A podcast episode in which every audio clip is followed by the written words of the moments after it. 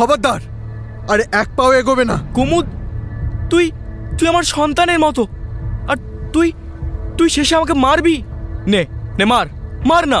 তবে মনে রাখিস একজনকে মারবি দশটা নতুন জন্ম নেবে। দশটা মারবি একশোটা জন্মাবে। এমনি করে এমনি করে যত আঘাত আসবে এমনি করে মানে এই বরুণ ধরাও না বাবা একটু। শুভদীপের ভাড়ার ঘরে এতক্ষণ নাটকের রিহার্সাল চলছিল। শুভদীপের ডায়লগ মুখস্থ না থাকায় রিহার্সালের ধারাবাহিকতা কেটে যায়। শুভদীপের অপর দিকে আছে শৈবাল। শুভদীপ বরুণকে আবার বলে হাঁ করে তাকে অ্যাক্টিং দেখলে হবে? আমার নিজের স্ক্রিপ্টটা মানে চোখই বলানো হয়নি একদম। নাটক প্রম্পট করবে কি? আপনার অ্যাকশন দেখছে হাঁ করে। দারুণ ধরেছিলেন কিন্তু। ওই মুখস্থটা না থাকায় কেটে গেল। দেবরাজের কথায় শুভদীপ আবার বলল হ্যাঁ বই নিয়ে বসতেই পারেনি। সারাদিন শুধু কম কম্পোজিশন ঘুরছে মাথায়। আরে ফেরারি ফৌজ বলে কথা। শৈবাল বাবু ধরুন তো আবার। দাঁড়ান দাঁড়ান রিকুইজিশন নেন না কেন বলুন তো? এত করে বলি পিস্তলটা নিন হাতে। এই বরুণ টেবিল থেকে পিস্তলটা নিয়ে শৈবাল বাবুকে দে। নিন এবার শুরু করুন। হ্যাঁ দিচ্ছি। এই নিন শৈবাল বাবু। নিন এবার শুরু করুন। খবরদার। আরে এক পাও এগোবে না। কুমুদ তুই তুই আমার সন্তানের মতো। আর তুই তুই তুই শেষে আমাকে মারবি? নে নে মার। মার না মার।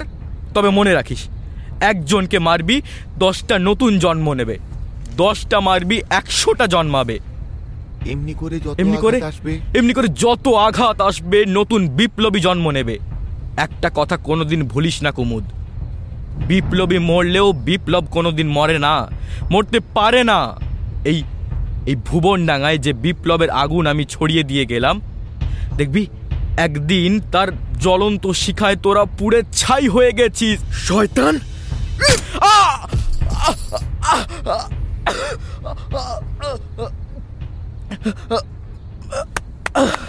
সত্যি এ ক্লাস আর্টিস্ট কি এক্সপ্রেশন হোল্ড করল? সত্যি আজ ছেলে কম এলে কি হবে? রিহার্সাল কিন্তু আজ দারুণ জমেছে। অ্যাকশনগুলো খুব ভালো হচ্ছে। আচ্ছা শুভদা এতক্ষণ অ্যাকশনটাকে ধরে রেখেছে কেন? তাই তো শুভদা ও শুভদা।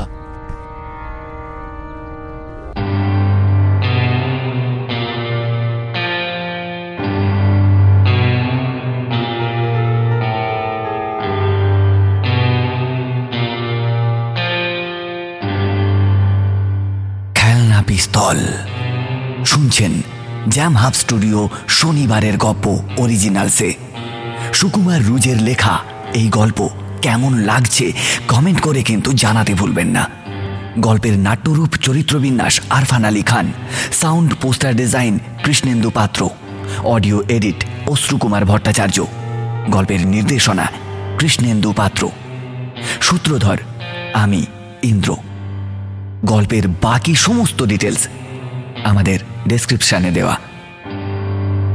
চলুন, আবার শোনা যাক সুকুমার রুজের লেখা, খেলনা পিস্তল।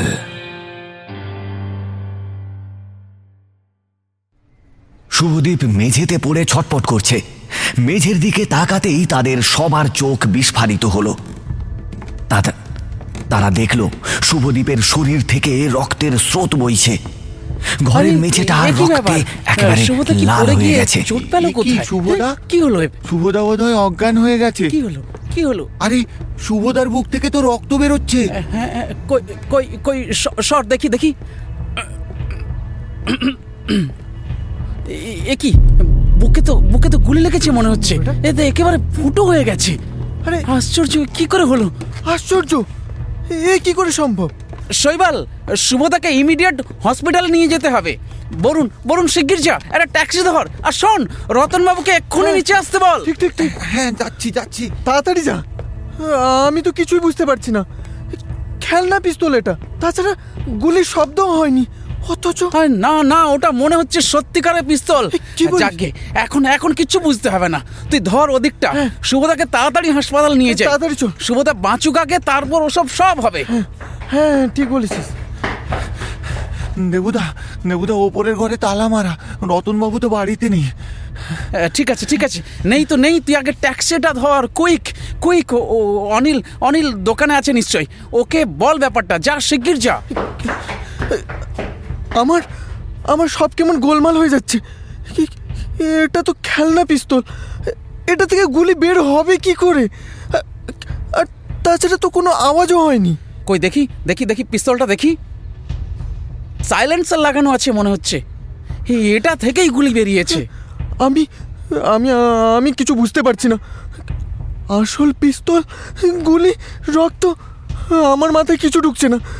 তুমি তুমি বিশ্বাস করো আমি শুভদাকে মারিনি মানে খুন করিনি। আমি সেটা অবিশ্বাস করছি না কিন্তু আমার মনে হচ্ছে গুলিটা এই পিস্তল থেকেই বেরিয়েছে। শুঁকে দেখ শুঁকে দেখ, বারুদের গন্ধ এখনও পাওয়া যাচ্ছে। আর তা না হলে শুভদা মারাই গেল বা কি করে? কি ব্যাপার দেবুদা?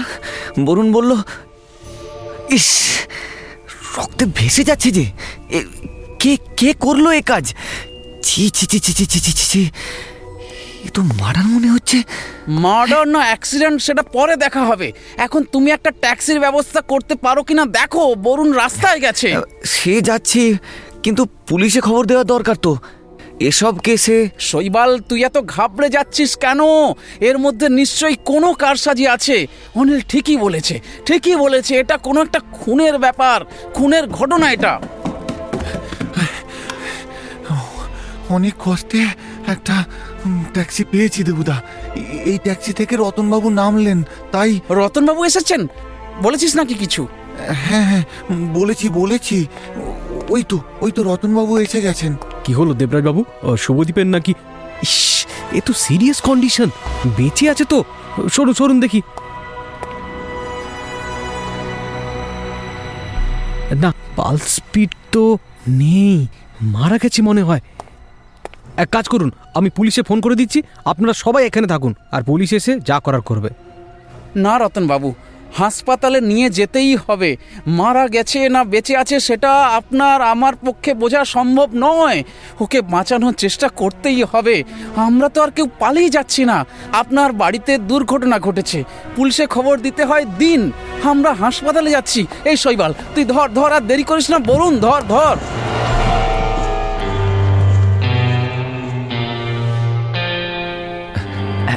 নমস্কার স্যার। হ্যাঁ নমস্কার। আচ্ছা রতন দত্তর বাড়ি? এটাই স্যার। আসুন আমি থানায় ফোন করেছিলাম। ও আপনি অনিল হাজরা? হ্যাঁ- হ্যাঁ স্যার। ওই যে ওই ঘরটাতে নাটকের রিহার্সাল হচ্ছিল। ওখানেই ঘটনাটা গুড ইভিনিং স্যার। আসুন আসুন। আমি রতন দত্ত। এই বাড়ির মালিক। আপনার বাড়িতে নাকি এখনই একটা খুন হয়েছে? হ্যাঁ মানে আজ একটু আগে। মানে ওই ঘরেই বডিটা পড়ে রয়েছে তো? চলুন চলুন দেখে আসি। না ওখানে নেই। গুলি লাগার পর তাকে হাসপাতালে নিয়ে গেছে। হাসপাতালে নিয়ে যাওয়ার পর আমি থানায় ফোন করেছিলাম। তবে এক্ষুনি হাসপাতালে ফোন করে জানলাম মারা গেছে। Oh God. কি নাম ভিকটিমের? শুভদীপ রায়। উনি একজন শিক্ষক ছিলেন। শুভদীপ রায়? নামটা যেন শোনা শোনা। রামমোহন হাই স্কুলের টিচার। নিজেকে রেভলিউশনারি ভাবতে ভালোবাসতেন। একবার স্কুল টিচারদের স্ট্রাইকের সময় ঠিক ধরেছেন স্যার। উনি বছরে আষ্টিকের ভাড়াটে আমার। এমনি মানুষটা ভালো ছিলেন তবে আমার সাথে খুব ভালো রিলেশন ছিল। আপনাকেও চিনি মনে হচ্ছে। মানে দু একবার দেখেছি কোথাও। It may be in daffodil restaurant? হ্যাঁ স্যার হতে পারে। আমি ওখানে খেতে যাই মাঝে মাঝে। তাছাড়া থানাতেও গেছি কয়েকবার। ছোটবাবু সুভাষ চৌধুরী ওনার সাথেও আমার আলাপ আছে। তাই নাকি? হ্যাঁ স্যার ওই ড্যাফোডিলই আলাপ হয়েছিল। নাটক সম্পর্কে বেশ আগ্রহী। এখানেও এসেছেন কয়েকবার। নাটক? মানে এখানে নাটক হয় নাকি? না স্যার নাটকে রিহার্সাল হয় আর কি। ছোটবাবু তো কালকের সন্ধেবেলায় এসেছিলেন ওই রাউন্ড মারার সময়। কিছুক্ষণ থেকে রিহার্সাল দেখে তারপর গেলেন। আমার দোকান থেকে একটা সিগারেটও কিনেছিলেন। আপনার কিসের দোকান? এই স্টেশনারি আর মনোহারি জিনিসপত্র সিগারেট বিড়ি সবই পাওয়া যায়। ওই যেটার সামনে গাড়ি থেকে নামলাম। হ্যাঁ ওটাই তো? হ্যাঁ স্যার। নিজের দোকান? হ্যাঁ মানে দোকানটা নিজের ঘরটা রতনদার। ও আমার ভাড়াটে অনেক দিন থেকেই। ও আচ্ছা তা আপনারা কি সবাই নাটক করেন? না স্যার। আমরা নাটক করি না। আর বলবেন না এই ঘরখানা শুভদীপবাবুকে ভাড়া দিয়েছিলাম। উনি নাটক ফাটক করেন। আজও নাটকের রিহার্সাল চলছিল। চলতে চলতে কেউ নাকি শুভদীপবাবুর বুকে গুলি করেছে। আর তারপর তো চলুন আগে প্লেস অফ অফারেন্সটা দেখে নিই। হ্যাঁ হ্যাঁ হ্যাঁ হ্যাঁ চলুন চলুন।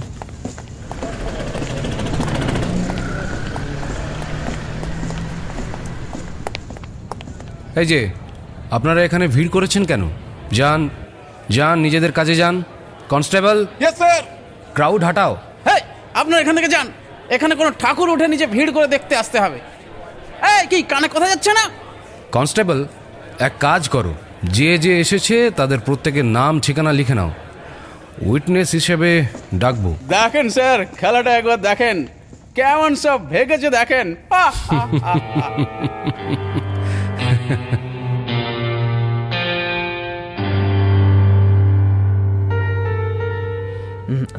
আসুন স্যার এই যে এই বারান্দা লাগোয়া এই ঘরটা। হুম এই যে রক্তের দাগ দেখছি। গুলিটা কোথায় লেগেছিল? বুকে স্যার। বুকের ডান দিকে না বাঁ দিকে? ডান দিকে। ডান দিকে কোথায়? বাঁ দিকে তো। ঠিক আছে ঠিক আছে আপনারা তর্ক করবেন না। পিএম রিপোর্টেই পাওয়া যাবে। ওই যে আপনাদের ছোটবাবু বোধহয় এলেন এতক্ষণে। Good evening sir not so good evening কি ব্যাপার? তুমি থানা থেকে বেরোনোর চল্লিশ মিনিট পর তোমার কোয়ার্টারে ফোন করি। তোমার মা বলেন তুমি নাকি ফেরোনি? থানা থেকে তোমার কোয়ার্টার সাত আট মিনিটের। বেশি তো লাগে না। অন্য কোথাও গিয়েছিলে নাকি? হ্যাঁ স্যার এই একটু বাজার হয়ে বাড়ি ফিরি আর বাজারে টুকিটাকি কয়েকটা জিনিস কেনার ছিল। সেসব কিনতে গিয়ে একটু দেরি হয়ে গেল। আর ঘরে ঢুকতেই মা বলল আপনি এখানেই ডেকেছেন। তাই সঙ্গে সঙ্গে সরি স্যার একটু দেরি হয়ে গেল আমি সব কিছু দেখে নিচ্ছি। আপনি বরং দ্যাটস গুড আমি এখনও ভেতরে ঢুকিনি। নাও, এখন কাজে নেমে পড়ো। It's a case of murder or suicide or accident তা কনফার্ম করবে তুমি। তোমাকে ইনভেস্টিগেশনের দায়িত্ব দিলাম। ভিকটিমের বুকে গুলি লেগেছে বডি হাসপাতালে। এমার্জেন্সি কল পেয়ে আর তোমাকে না পেয়ে আমি চলে এসেছিলাম। অবশ্য ভালো হয়েছে। একটু রাইট অন দ্য স্পট দেখা হলো। আর ইনসিডেন্টের প্রাইমারি ব্রিফটাও শোনা হবে। ইনি রতন দত্ত তুমি নিশ্চয়ই চেনো? যার বুকে গুলি লেগেছে তাকেও চেনো তুমি শুভদীপ রায়। Oh god! শুভদীপবাবু মার্ডার হয়ে গেলেন? No no no no you can't say murder maybe it was suicide or accident sorry sir that's all right carry on আমি একটা সিগারেট খেয়ে আসছি। ঠিক আছে স্যার আমি যাব স্যার। মানে দোকানটা খোলা রয়েছে। যাবেন? আচ্ছা যান। দোকানটা বরং বন্ধ করে আসুন। বাড়ি চলে যাবেন না যেন? না না স্যার। আমি আছি। আপনারা দরকার হলে আমাকে ডাকবেন। ছোটবাবু মেঝেয় পড়ে থাকা পিস্তলটা তুলে নেন। পকেট থেকে একটা রুমাল বের করে জড়িয়ে পকেটে ভরে রাখেন। আচ্ছা রতনবাবু ঘটনা ঘটার সময় এই দরজাটা কি খোলাই ছিল? হ্যাঁ আমি তো এসে খোলাই দেখেছি। আপনি এসে মানে আপনি দোতলায় ছিলেন নাকি? না না না না আমি বাড়িতে ছিলাম না একটু বেরিয়েছিলাম। রাত আটটা নাগাদ ফিরে এসে দেখি এই কাণ্ড। কি দেখলেন? দেখলাম শুভদীপবাবুর বুকে গুলি লেগেছে রক্তে ভেসে যাচ্ছে। দেবরাজ শৈবাল ওকে নিয়ে ব্যতিব্যস্ত। দেখে মনে হলো শুভদীপের দেহে প্রাণ নেই। আমি আমি যে ট্যাক্সি থেকে নামলাম ওই ট্যাক্সিতেই ওকে হাসপাতালে নিয়ে গেল। হুম। আচ্ছা এই ভেতরের দরজার ওপাশে টয়লেট তাই তো? দরজা পেরোলেই বারান্দা আর বারান্দার একপাশে টয়লেট ওপাশে দোতলায় ওঠার সিঁড়ি। শুভদীপবাবু এই বাথরুম ব্যবহার করতেন তাই এই দরজাটাও ব্যবহার হতো। হুম। আমি একটু দরজার ওপাশটা দেখতে চাই। হ্যাঁ হ্যাঁ দেখুন না বাথরুমের সুইচটা তো ভেতরে আমি জ্বালিয়ে দিই আলোটা। ওপরে আপনার ফ্যামিলি থাকে তাই তো? ফ্যামিলি বলতে আমি একা আর একজন কাজের লোক। আপনাকে একদিন বলেছিলাম না? ভুলে গেছেন? ও হো হো, হ্যাঁ হ্যাঁ হ্যাঁ হ্যাঁ। চলুন যা দেখার দেখা হয়ে গেছে। এই বাথরুমের দিকের দরজাটা এই ঘরের ভেতর থেকে বন্ধ করে দিন। রতনবাবু এই ঘরটা আপাতত তালাবন্ধ থাকবে কিছুদিনের জন্য। আমাদের তদন্তের প্রয়োজনে খুলতে হতে পারে। ঠিক আছে কি আর করা যাবে? তদন্তের প্রয়োজনে যা বলবেন করতে তো হবেই। আর বাড়ির মালিক আমি? আর এখানেই ঘটনাটা ঘটলো। কপালে কত যে দুর্ভোগ আছে কে জানে? ঠিক আছে। আপনাকে আপাতত এখন আর কষ্ট দেব না। আপনি আপনার ঘরে চলে যান। প্রথমে আমি অনিলের স্টেটমেন্টটা নিয়ে নিই তারপর আপনাকে ডেকে নেব। বাঁচালেন। সেই কখন বেরিয়েছি? যাই যাই আমি একটু চেঞ্জ করে আসি। কনস্টেবল? ইয়েস স্যার ওই চেয়ার দুটো এখানে লাগাও। ওকে স্যার আপাতত এটাই আমার ইন্টারোগেশন চেম্বার হোক। ঠিক আছে স্যার। আর তুমি এক কাজ করো ওই দোকানদার অনিলকে ডেকে নিয়ে এসো। Okay sir.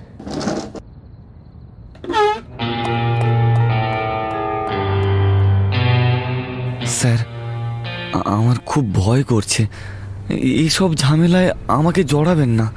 যখন আপনার পাশের ঘটনা তখন একটু তো ঝামেলা পোহাতেই হবে। স্যার বলছিলাম আমাকে আপনি আগে করবেন না। এটাতে ভীষণ লজ্জা লাগছে। তু- তুমি বলুন।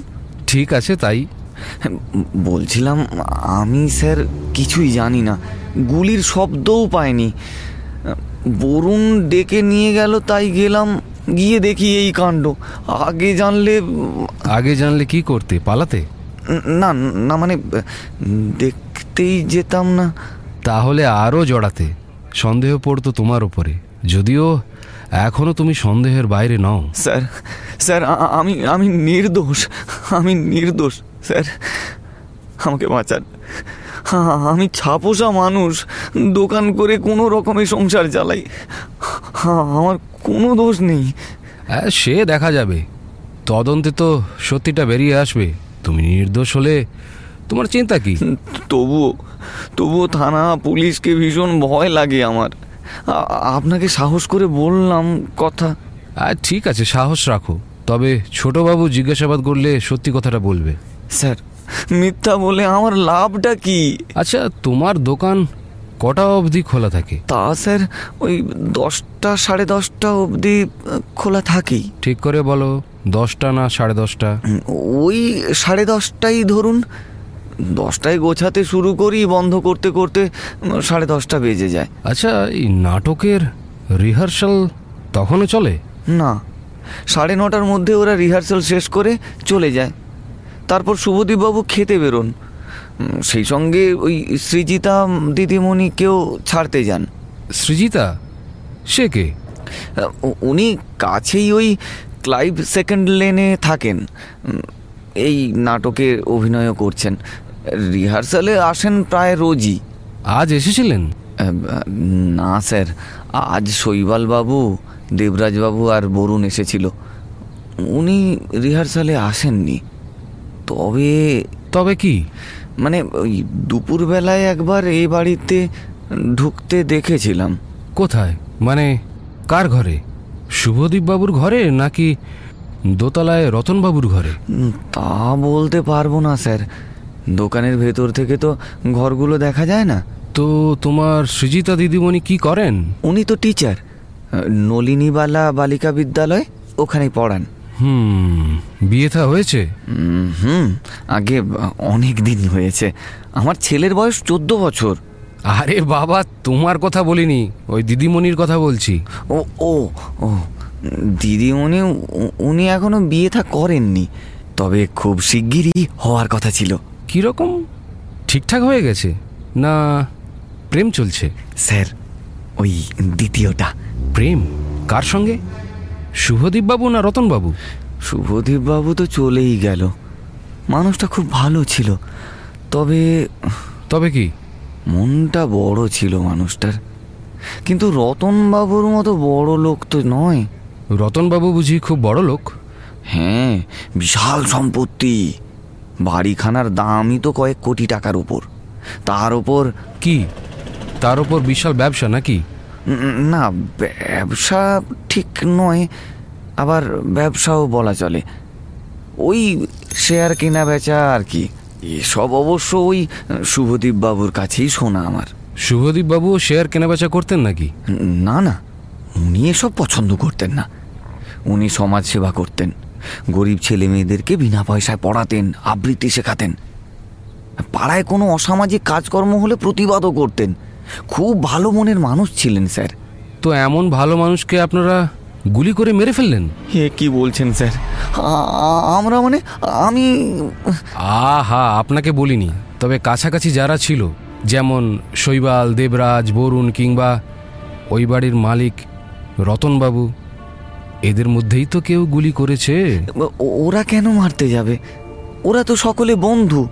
ওরা একসঙ্গে নাটক করে অনেক দিন ধরে। আচ্ছা রতনবাবুর সঙ্গে শুভদীপ বাবুর সম্পর্ক কেমন ছিল? ভালোই তো। কখনো ঝগড়াঝাটি করতে দেখিনি। মাঝে সাঝে রতনবাবু নাটকের রিহার্সাল দেখতে আসতেন। বিশেষত ওই যেদিন সৃজিতা দিদিমণি আসতেন। তাহলে সৃজিতা দিদিমণির সঙ্গেই বোধহয় রতনবাবুর একটা আচ্ছা রতনবাবু কি বিবাহিত? না রতনবাবু বিয়ে করেননি। আচ্ছা রতনবাবু তাহলে একাই থাকেন? হ্যাঁ স্যার। চলেন অনিল বাবু আপনাকে ছোট সাহেব দেখা করতে বলল। যাও স্টেটমেন্টটা দিয়ে এসো। যা জিজ্ঞেস করবে ঠিক ঠিক বলবে। ততক্ষণ আমি একটু বাড়ির চারপাশটা দেখে নিই। চলেন চলেন চলেন অনিল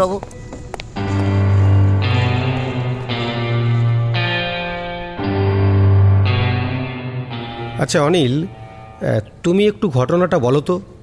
ঠিক কি ঘটেছিল? সন্ধেবেলায় তো রিহার্সাল চলছিল। হঠাৎ কারেন্টটা চলে গেল ওরা তো বেরিয়ে চা খেতে গেল। একটু পরেই কারেন্ট এলো। ওরা ফিরে এসে আবার রিহার্সাল শুরু করল। তারই একটু পরে তো বরুণ এসে আচ্ছা যখন লোডশেডিং ছিল তখন তুমি কোথায় ছিলে? লোডশেডিং হতে ওরা বেরিয়ে ওই ভজুর দোকানে চা খেতে গেল। আমিও গরমে না হেজে শাটারটাকে অর্ধেকটা নামিয়ে দিয়ে ওই রাস্তায় কালভারটা ওর রেলিংয়ে হেলান দিয়ে গিয়ে দাঁড়ালাম। ওখানটায় না খুব হাওয়া লাগে। আচ্ছা অনিল যখন কারেন্ট চলে গেল তার আগে বা পরে কাউকে এ বাড়িতে ঢুকতে বা বেরোতে দেখেছিলে? না।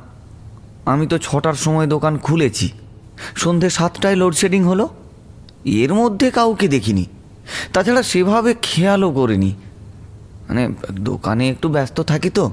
হ্যাঁ সে তো ঠিকই।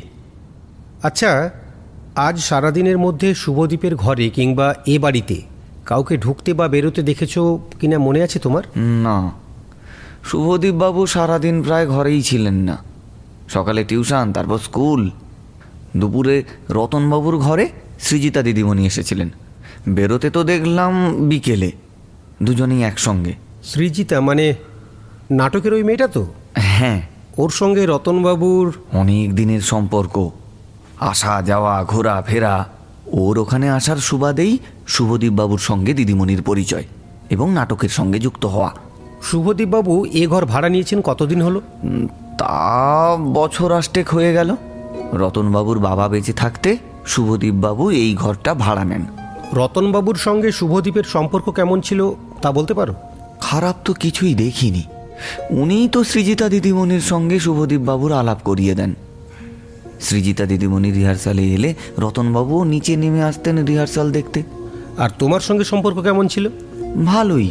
তুমি শুভদীপের ঘরে আসতে টাসতে? আমার আসার সময় কোথায়? দোকান নিয়েই তো। তবে কখনো সখনো দরকার পড়লে আসতাম বই কি? কীরকম দরকার? এই ধরুন কোনো জিনিসের প্রয়োজন হলে সকালে স্কুলে যাওয়ার পথে উনি বলে যেতেন ফিরলে সেগুলো দিয়ে যেতাম। তাছাড়া লোক তো খুব ভালো ছিলেন কখনো সখনো বিস্কুটের পেটি সিগারেটের কার্টুন এইসব না ওনার ঘরে রেখে দিতাম দু একদিনের জন্য কারণ আমার দোকান ঘরটা ছোট তো জায়গার বড় অভাব। আচ্ছা অনিল তুমি লাস্ট কবে এসেছ শুভদীপের ঘরে? মানে আজকালের মধ্যে এসেছিলে? গতকাল রিহার্সালের পর একবার এসেছিলাম। কেন এসেছিলে? একটা বিস্কুটের পেটি নিতে। তখন কোনো কথা হয়নি? না। তেমন কিছু তো না অনিল মানে তোমার চোখ মুখ বলছে তুমি কিছু লুকোচ্ছ। দেখো পুলিশের কাছে মিথ্যা বলে নিস্তার পাওয়া যায় না। সত্যি করে বলো কাল রাতে শুভদীপবাবুর সঙ্গে তোমার কি কথা হয়েছিল? মানে বুঝতে পারছ এটা একটা খুনের ঘটনা। মিথ্যে বলতে গেলেই ফেসে যাবে। আর তখন খুনের দায় কিন্তু জেলে। না স্যার না স্যার আমি কেন খুন করতে যাব? আমি তো কি? আরে বলো থেমে গেলে কেন? বলো। ঘরের কথা স্যার। ঘরের কথা? মানে? মানে স্যার যে ঘরটাতে শুভবাবু থাকেন ওটা আমার দোকান ঘরের লাগোয়া। ওই ঘরটা শুভদীপ বাবু যদি ছেড়ে দিয়ে অন্য জায়গায় ঘর ভাড়া নিতেন মানে এর চেয়ে ভালো কোনো জায়গায় তাহলে ওই ঘরটা আমাকে ভাড়া দিতেন রতনবাবু। আমার ব্যবসাটা তো বাড়ছে। একটা ঘরে কুলোচ্ছে না। হুম তা কত টাকার অফার দিয়েছিলে? টাকা? হ্যাঁ টাকা। শুভদীপ বাবুকে ঘর ছেড়ে দেওয়ার জন্য কত টাকার অফার দিয়েছিলে তুমি? কুড়ি হাজার। উনি তাতে রাজি হচ্ছিলেন না তাই তো? হ্যাঁ। না মানে রতনবাবুই বলেছিলেন কুড়ি হাজার টাকা নিয়ে যদি ঘর ছাড়তে রাজি হয় সেই চেষ্টা করতে।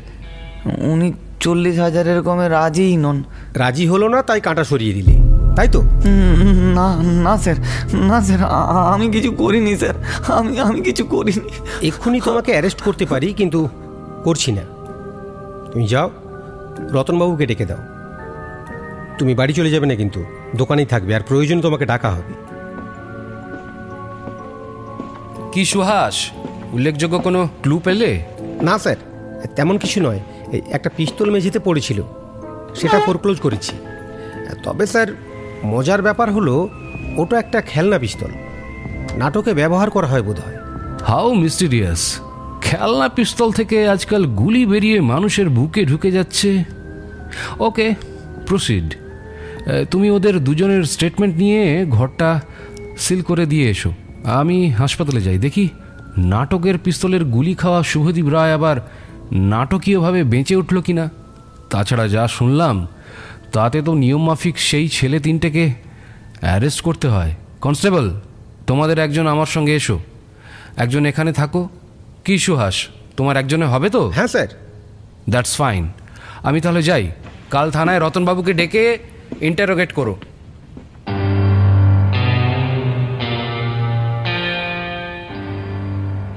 কি জঘন্য ব্যাপার বলুন তো? আজকাল ঘর ভাড়া দেওয়াটাও বিপদ। উটকো ঝামেলা পোহাতে হয়। বসুন বসুন। কি আর করবেন? সবই তো কপাল। নিন যা জিজ্ঞেস টিজ্ঞেস করবেন করে ফেলুন চটপট। এইসব বাজে ব্যাপার স্যাপার দেখে আমার মাথা ধরে গেছে। বিশেষ কিছু জিজ্ঞেস করব না আপনাকে। শুধু কয়েকটা কথা। বলছিলাম শুভদীপবাবু আপনার ঘরে কতদিন ভাড়া আছেন?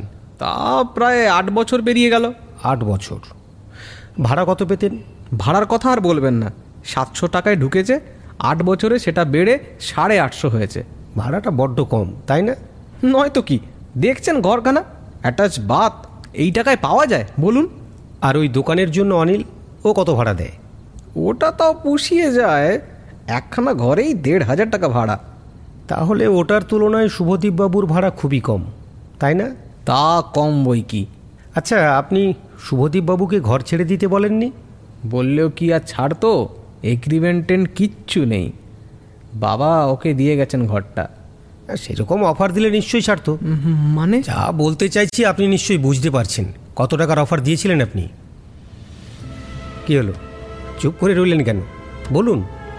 দেখুন দেখুন সুহাসবাবু আমি আপনি আমার নাম ধরে ডাকছেন কেন? একদিন রেস্টুরেন্টে আর একদিন থানায় দেখা হওয়ার সুবাদে এমন সক্ষতা জন্মায়নি যে আপনি ও সরি সরি। ঠিক আছে ঠিক আছে আর সরি হতে হবে না। বলুন কত টাকার অফার দিয়েছিলেন শুভদীপবাবুকে? দেখুন ওটা ওর আর আমার ব্যাপার ছিল। তার সাথে এই খুনের কোনো সম্পর্ক নেই। সম্পর্ক আছে কি না সেটা পরে দেখা যাবে। আর ব্যাপারটা শুধু আপনার আর শুভদীপবাবুর ছিল না। অনিলেরও ব্যাপার ছিল। তাই না রতনবাবু? হ্যাঁ?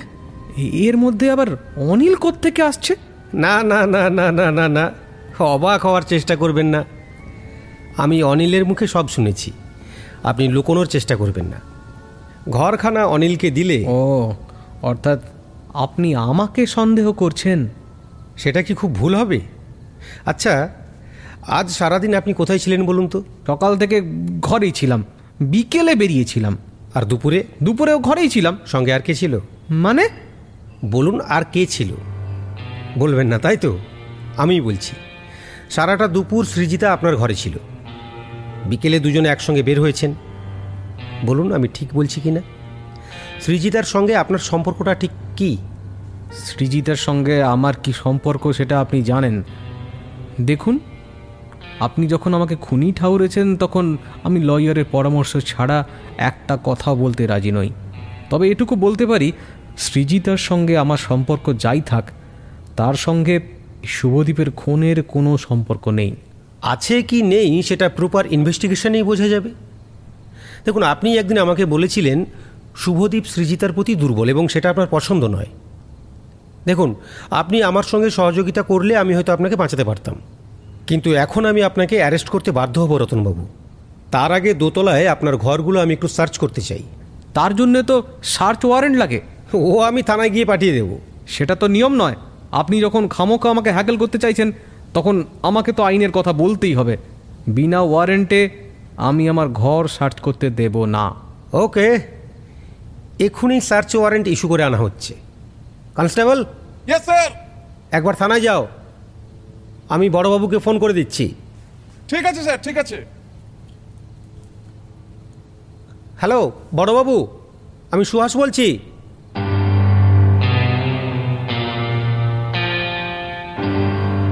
দেখুন রতনবাবু এত কিছু শুনতে চাই না। আমি যা বললাম তাতে যদি রাজি থাকেন তাহলে আমি আপনাকে বাঁচানোর চেষ্টা করতে পারি। আপনি কিন্তু ভুল করছেন স্যার আমি খুন করিনি। আর আপনি যা বলছেন আমার পক্ষে তা করা সম্ভব নয় কারণ আমি সৃজিতাকে ভালোবাসি। আর কিছুদিনের মধ্যেই আমাদের বিয়ে হওয়ার কথা। আপনি কি মনে করেন এর পরেও ও আপনাকে ভালোবাসবে? একজন খুনের আসামিকে বিয়ে করবে? সেটা তো ওর আর আমার ব্যাপার। এই ব্যাপারে আপনি মাথা না ঘামালি খুশি হব। তাছাড়া আপনি আমাকে খুনি বললেই তো আর আমি আসামি হয়ে যাচ্ছি না। আপনাকে তো প্রমাণ করতেই হবে। যে আমি খুন করেছি।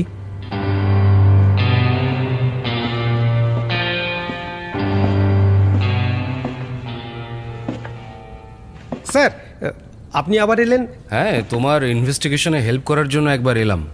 তোমার স্টেটমেন্ট নেওয়া হয়েছে? হ্যাঁ স্যার। শুধু স্টেটমেন্ট নেওয়া নয় আমার ইনভেস্টিগেশনও কমপ্লিট খুব সিম্পল কেস স্যার।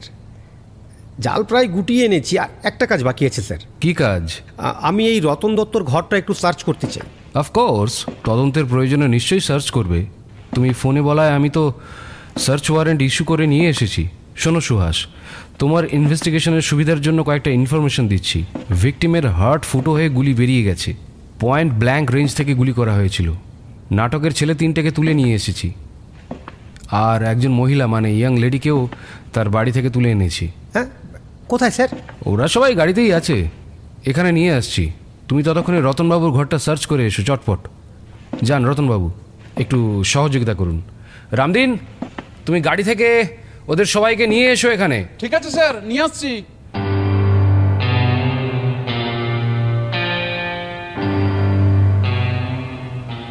হুম বসুন বসুন বসুন আপনারা বসুন। এই রামদিন কয়েকটা চেয়ারের ব্যবস্থা করো তো। ওই যে ঘরের কোণে। ওগুলো টেনে নিয়ে এসো। ঠিক আছে। আমাদের না বসলেও চলবে। আমরা এখন আসামি। পুলিশ অফিসারের সামনে কি বসা উচিত হবে? সৃজিতা তুমি বসো। যতক্ষণ প্রমাণ না হচ্ছে ততক্ষণ আপনারা আসামি নন। বসুন তো। বলছেন যখন বসা যাক। আচ্ছা সৃজিতা গাড়িতে আস্তে আস্তে যে কথা হচ্ছিল। কোন হলে দুজনে সিনেমা দেখতে গিয়েছিলে বললে? চিত্রবাণী। টিকিটের কাউন্টার পার্ট আছে? হ্যাঁ বোধহয় আছে। এক মিনিট। এই যে এই যে স্যার। চারটে সাতটার শোয়ের টিকিট দেখছি। তা হল থেকে বেরোনোর পর অন্য কোথাও গিয়েছিলেন নিশ্চয়ই? বাড়ি তো ফিরেছেন রাত্রিবেলায়। হ্যাঁ আমরা ড্যাফোডিল রেস্টুরেন্টে ঢুকি। খেতে খেতে লোডশেডিং হয়ে গিয়েছিল। কোনো রকমে খাওয়া সেরেনি। আর তারপর ও আমাকে গলির মুখে নামিয়ে দিয়ে বাড়ি চলে আসে। তখন অবশ্য কারেন্ট এসে গেছে। আচ্ছা আপনি যখন বাড়ি পৌঁছলেন তখন টাইম কত হতে পারে? তখন আটটা হবে। কারণ আমি বাড়ি ঢুকেই দেখি টিভিতে আটটার সংবাদ শুরু হচ্ছে। গুড তাহলে আটটায় আপনি বাড়ি পৌঁছেছেন। তার আগে অবধি আপনি আপনার বন্ধু রতনবাবুর সঙ্গে ছিলেন। হ্যাঁ স্যার। দেখুন আপনি ঠিক করে ভেবে বলুন। এমন হয়নি তো যে ড্যাফোডিল রেস্টুরেন্টে আপনাকে বসিয়ে রেখে বেশ কিছুক্ষণের জন্য আপনার বন্ধু কোথাও চলে গিয়েছিলেন? না না স্যার। ও তো সারাক্ষণ আমার সঙ্গেই ছিল। ওকে আপনি বসুন এবার। শৈবাল বাবু এবার আপনাকে দু একটা প্রশ্ন করব। বলুন স্যার। আচ্ছা শৈবাল বাবু আপনি যখন রিহার্সাল দিচ্ছিলেন তখন পিস্তলটা কি আপনি নিজেই নিয়েছিলেন না অন্য কেউ আপনার হাতে ধরিয়ে দিয়েছিল? নিজে নিইনি স্যার। শুভদাই নিতে বলল। রিকুইজিশন নিয়ে রিহার্সাল করানোটা ওর নিয়ম। তখন বরুণ আমার হাতে পিস্তলটা দেয়। তার আগে পিস্তলটা কোথায় ছিল? টেবিলের ওপরেই ছিল। পিস্তল ওই একটাই না আরও ছিল? ওই একটাই। আচ্ছা যখন আপনার হাতে ওটা ছিল তখন দেখে কিছু মনে হয়নি আপনার? হ্যাঁ মনে হয়েছিল পিস্তলটা যেন অন্য রকম। ভেবেছিলাম শুভদা এটা বোধহয় নতুন কিনে এনেছে। আর গুলি করার সময় একটা ঝটকা লেগেছিল। প্রথমে ঘটনার আকস্মিকতায় ওটা মাথায় ছিল না। আপনি জিজ্ঞাসা করাতে এখন মনে এলো। আর দেবরাজদা বলছিল ওটা নাকি সাইলেন্সার লাগানো অরিজিনাল পিস্তলের মতো দেখতে। আর উনি বারুদের গন্ধও পেয়েছিলেন। ঠিক আছে। আপনি বসুন। দেবরাজবাবু আপনাকে দু একটা কথা জিজ্ঞেস করতে চাই। হ্যাঁ বলুন স্যার। অনিলের মুখে শুনেছি এসআই সুহাসবাবু নাকি মাঝে মাঝে রিহার্সাল দেখতে আসতো। ও কি অনেক দিন ধরেই আসছে না কিছুদিন থেকে? বেশি দিন নয় স্যার। মাসখানেক আগে প্রথম এখানে আসেন উনি। ড্যাফোডিল রেস্টুরেন্টে রতনবাবুর সঙ্গে নাকি দেখা হয়েছিল। তখন সৃজিতার সঙ্গে আলাপও করিয়ে দিয়েছিলেন রতনবাবু। সেদিন ও ওদের সঙ্গে প্রথম রিহার্সাল দেখতে আসেন। তারপর দিন চারেক এসেছেন। আচ্ছা আপনাদের নাটকে তো একাধিক নারী চরিত্র আছে তাহলে নিশ্চয়ই আরও মহিলা অভিনেত্রী আসে? হ্যাঁ আসে। তবে তারা সৃজিতার মতো শখের নাটক করতে আসে না। আমাদের মেম্বারও নয়। তারা পেইড আর্টিস্ট কম আসে রিহার্সালে হুম তাহলে সৃজিতাই আপনাদের একমাত্র মহিলা সদস্যা। হ্যাঁ স্যার। আরে সৃজিতা জি স্যার সৃজিতাকে কোথায় পেলেন? এসেই বলেছি ওর বাড়ি থেকে। ওকে তুমি চেনো নাকি?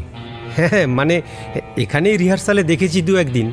দু একদিনের দেখাতে নামটাও মনে রেখেছো দেখছি। Good sign. শোনো এদেরকে অফিসিয়ালি অ্যারেস্ট করিনি এখনও। দরকার হলে তুমি অ্যারেস্ট করবে।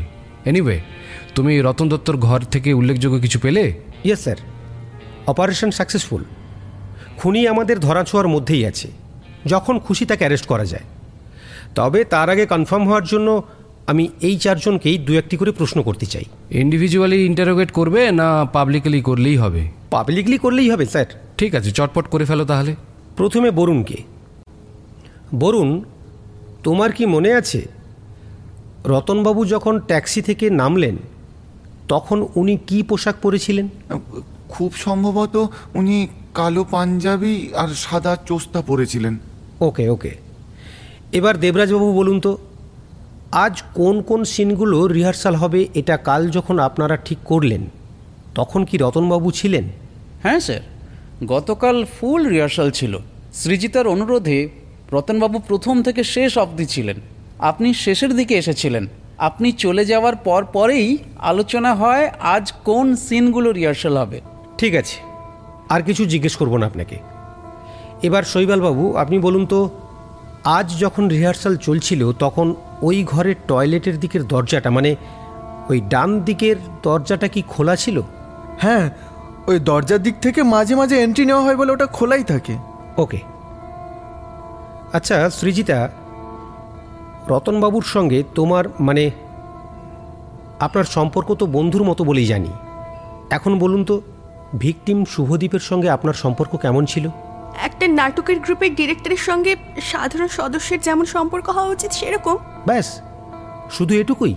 এর বেশি আর কি। তবে শুভদা আমাকে খুব পছন্দ করতেন নাটকের ব্যাপারে আমার সিরিয়াসনেসের জন্য। আর ওর অভিনয় দক্ষতায় মুগ্ধ হয়ে আমি ওকে ভীষণ শ্রদ্ধাও করতাম। এর বেশি আর কিচ্ছু নয়। বিশ্বাস করুন। Relax relax Srijita. এত ভেঙে পড়লে তো চলবে না। খুনিকে তো আইডেন্টিফাই করবই আমরা। জাল প্রায় গুটিয়ে এনেছি। যাদেরকে প্রয়োজন সবাই এখানে আছে। শুধু ওই দোকানদার অনিল হাজরাকেই চাই। ফাইন এই তো এফিসিয়েন্ট পুলিশ অফিসার রামদেন অনিলকে ডেকে নিয়ে এসো এখানে। ইয়েস স্যার তোমার এত এফিসিয়েন্সির জন্যই বোধহয় ট্রান্সফারটা রিপিটেডলি হচ্ছে তাই না? এক বছরে তিনটে থানা হয়ে গেল। Anyway it's a personal matter now come to the murder case কেসটা তাহলে তুমি সলভ করেই ফেলেছ। ইচ্ছে করলেই মার্ডারারকে অ্যারেস্ট করা যায় তাই তো? তবে আমি তোমাকে রিকোয়েস্ট করব আনঅফিসিয়ালি তুমি যদি একটু ডিসকাস করো কীভাবে সলিউশনে পৌঁছলে। অবশ্যই স্যার। আমাকে ডাকছেন স্যার? হ্যাঁ ছোটবাবু ডেকেছেন। এসো বসো এখানে। Now mister Suhas Chowdhury investigating officer of this case please explain sir it's a simple case of pre planned murder গুলি করে মার্ডার করা হয়েছে ভিকটিমকে ভিকটিমের বুকে যখন গুলি লাগে তখন তার কাছে ছিল তিনজন। দেবরাজবাবু শৈবালবাবু এবং বরুণ। অ্যাপারেন্টলি শৈবালবাবু গুলি করেছেন বলে মনে হলেও আমি নিশ্চিত এই তিনজনের মধ্যে কেউই খুনি নন। কীভাবে নিশ্চিত হলে? স্যার প্রথমত শৈবালের হাতে যে পিস্তল ছিল সেটা উনি ঘরের মেঝেই ফেলেছিলেন। সেটা ফোরক্লোজ করা হয়েছে। দেখা গেছে সেটা একটা খেলনা পিস্তল। নাটকের রিহার্সালের কাজে লাগে। শৈবাল সত্যিকারের পিস্তলে গুলি করে সেটা লুকিয়েও তো রাখতে পারতো। এনিওয়ে প্রসিড দ্বিতীয়ত এই তিনজনেরই খুন করার তেমন কোনো জোরালো মোটিভ খুঁজে পাওয়া যাচ্ছে না। যতদূর জেনেছি ও বুঝেছি তাতে এরা শুভদীপবাবুকে খুবই রেসপেক্ট করতেন এবং ভালোবাসতেন। আপনারও বোধহয় তাই মনে হয় sir. No I differ but you proceed হ্যাঁ স্যার। এখানে ফেরারি ফৌজ নাটকের রিহার্সাল চলছিল। ওই নাটকে গুলি করার একটা দৃশ্য ছিল। নাটকের ডিরেক্টর যে রিকুইজিশন সহ রিহার্সাল পছন্দ করতেন সেটাও খুনি জানে। এই দৃশ্যের রিহার্সাল ছিল আজ। এবং সেটাই খুনি কাজে লাগিয়েছে। তাহলে তুমি বলতে চাইছো বাইরে থেকে কেউ গুলি করেছে? এক্স্যাক্টলি এবং সে আমাদের মধ্যেই আছে। এই তিনজন বাদ দিলে বাকি রইল দোকানদার অনিল সৃজিতা এবং রতনবাবু।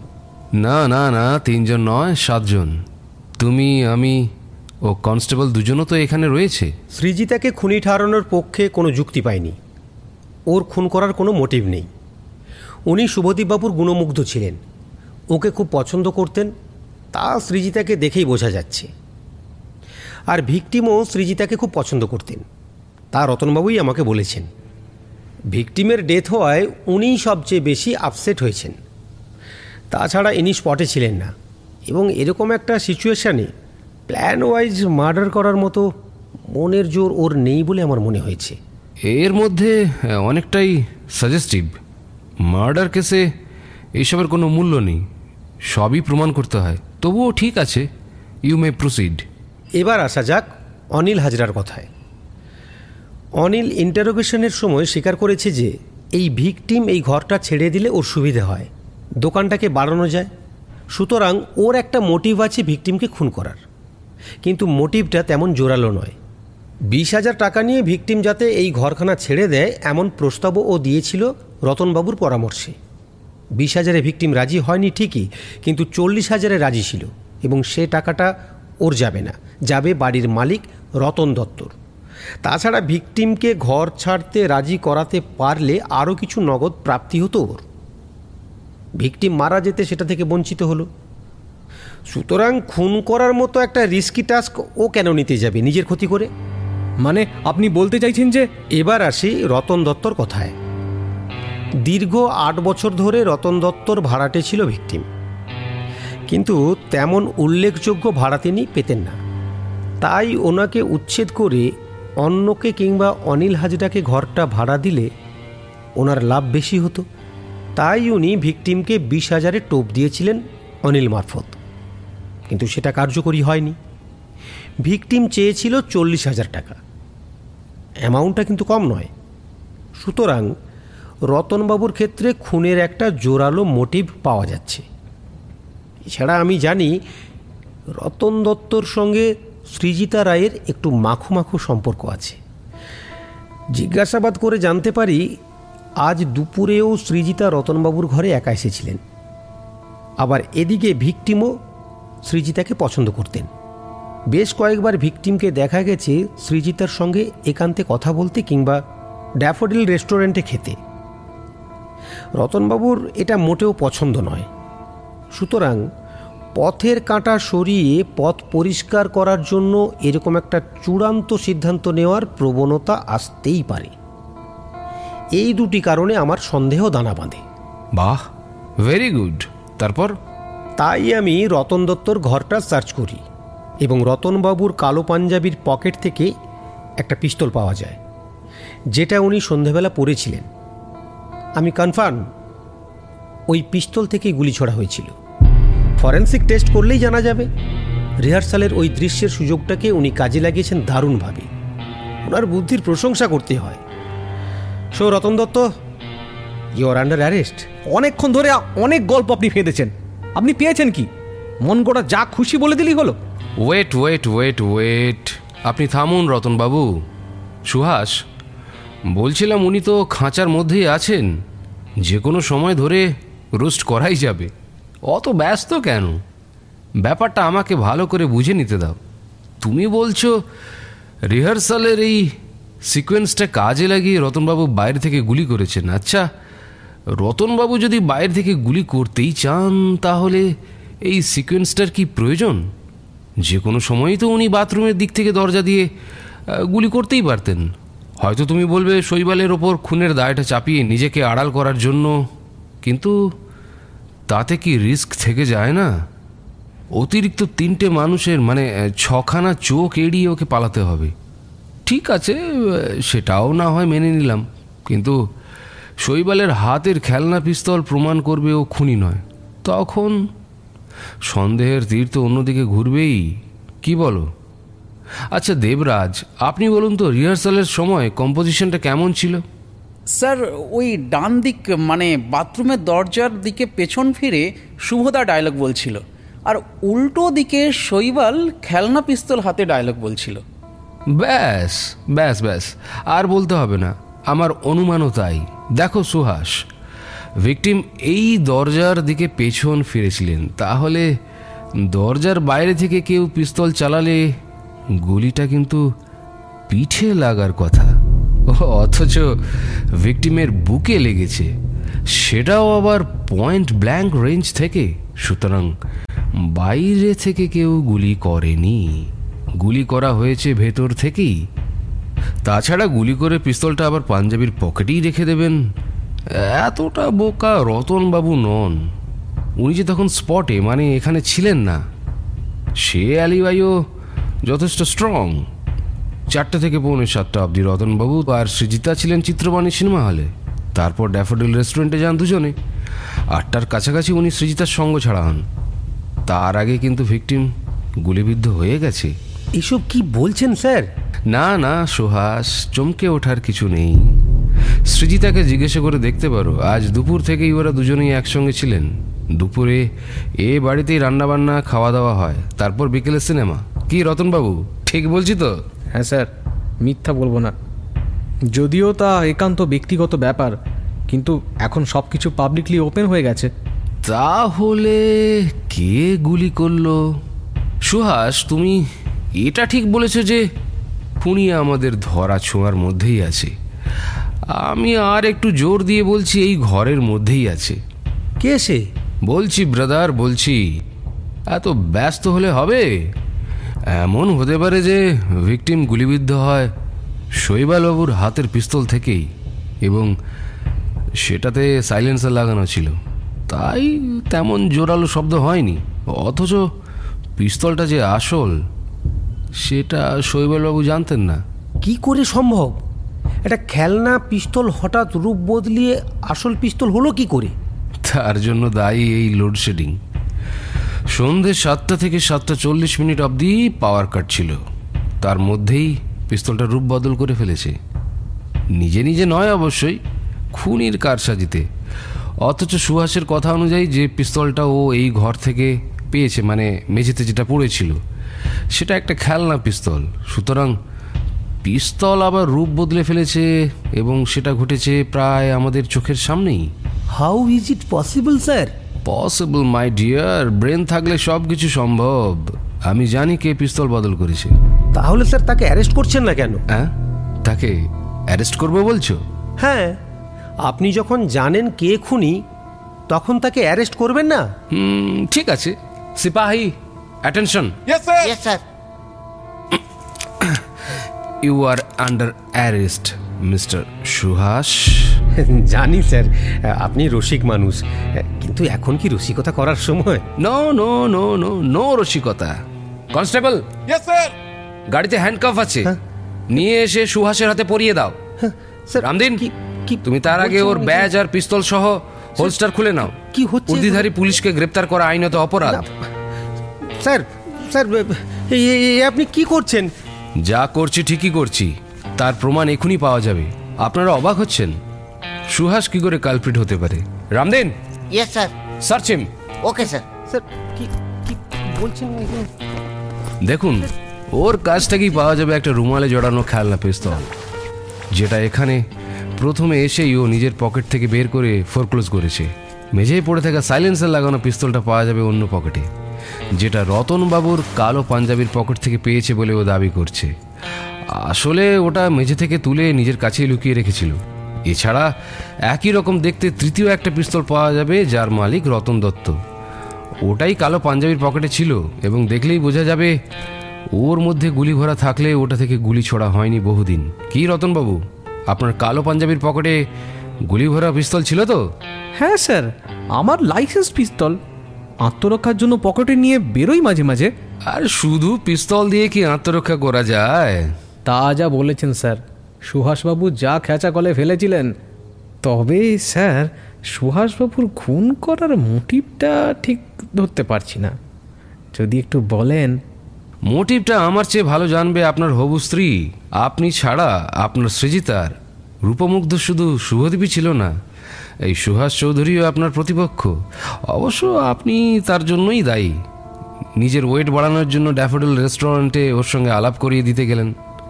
পুলিশ আপনার বন্ধু তা দেখাতে গিয়ে শত্রু করে ফেললেন। আলাপের পর সুহাস বেশ কয়েকদিন সৃজিতাকে ওর মোটর সাইকেলে চড়িয়েছে। কি সৃজিতা ঠিক বলছি তো? সৃজিতা কোনো কথা না বলে মাথা নিচু করে ঘাড় হেলিয়ে সম্মতি জানায়। সৃজিতাকে স্কুল থেকে ফেরার পথে প্রায় রোজই সুহাস ওর মোটর সাইকেলে চড়ার জন্য জোরাজুরি করত। রাস্তায় সিন ক্রিয়েট করার ভয়ে সৃজিতা চড়তে বাধ্য হয়েছে দুই একদিন। একদিন আমার চোখেও পড়েছে। ব্যাপারটা শুভদীপকে বলেছিল সৃজিতা। তা নিয়ে শুভদীপ বাবুর সঙ্গে সুহাসের একদিন তুমুল ঝগড়া হয় ড্যাফোডিল রেস্টুরেন্টের সামনে। সুহাস শুভদীপকে থানায় তুলে নিয়ে গিয়ে পেটানোর হুমকি দেয়। সৃজিতার কাছ থেকে এইসব জেনে নিয়েছি ওর বাড়ি থেকে ওকে তুলে আনার সময়। আপনাকেও ভয় বলেনি, কারণ আপনি প্রচণ্ড বদরাগী এবং পকেটে পিস্তল নিয়ে ঘোরেন। কি করতে কি করে ফেলবেন তাই? আপনার সঙ্গে সৃজিতার সম্পর্কের কথা এবং শুভদীপবাবুর সৃজিতার প্রতি আসক্তির কথা কথায় কথায় জেনে নিয়েছিলেন এই বাঘপটু রমিও বাবু থুড়ি সুহাস বাবু আজকের রিহার্সালের নির্ধারিত সিনের কথা কাল চলে যাওয়ার আগে ও শুনেছিল জানালার পাশ থেকে। তখনই ও এক ঢিলে দুই পাখি মারবে প্ল্যান করে ফেলে। শুভদীপের খুন ও আপনাকে খুনের দায়ে জেলে। তারপর নিষ্কণ্টক হয়ে সৃজিতার সঙ্গে মাস ছয়েকের খেলা। প্রত্যেক দিন সন্ধ্যাবেলায় পাওয়ার কাট হয়। এটা ওর মাথায় ছিল। ঠিক কাজে লাগিয়ে দিয়েছে। স্যার, আমি আশ্চর্য হচ্ছি আপনার এই তীক্ষ্ণ অনুসন্ধানী বুদ্ধি দেখে। কিন্তু একটা জিনিস স্যার কিছুতেই বুঝতে পারছি না।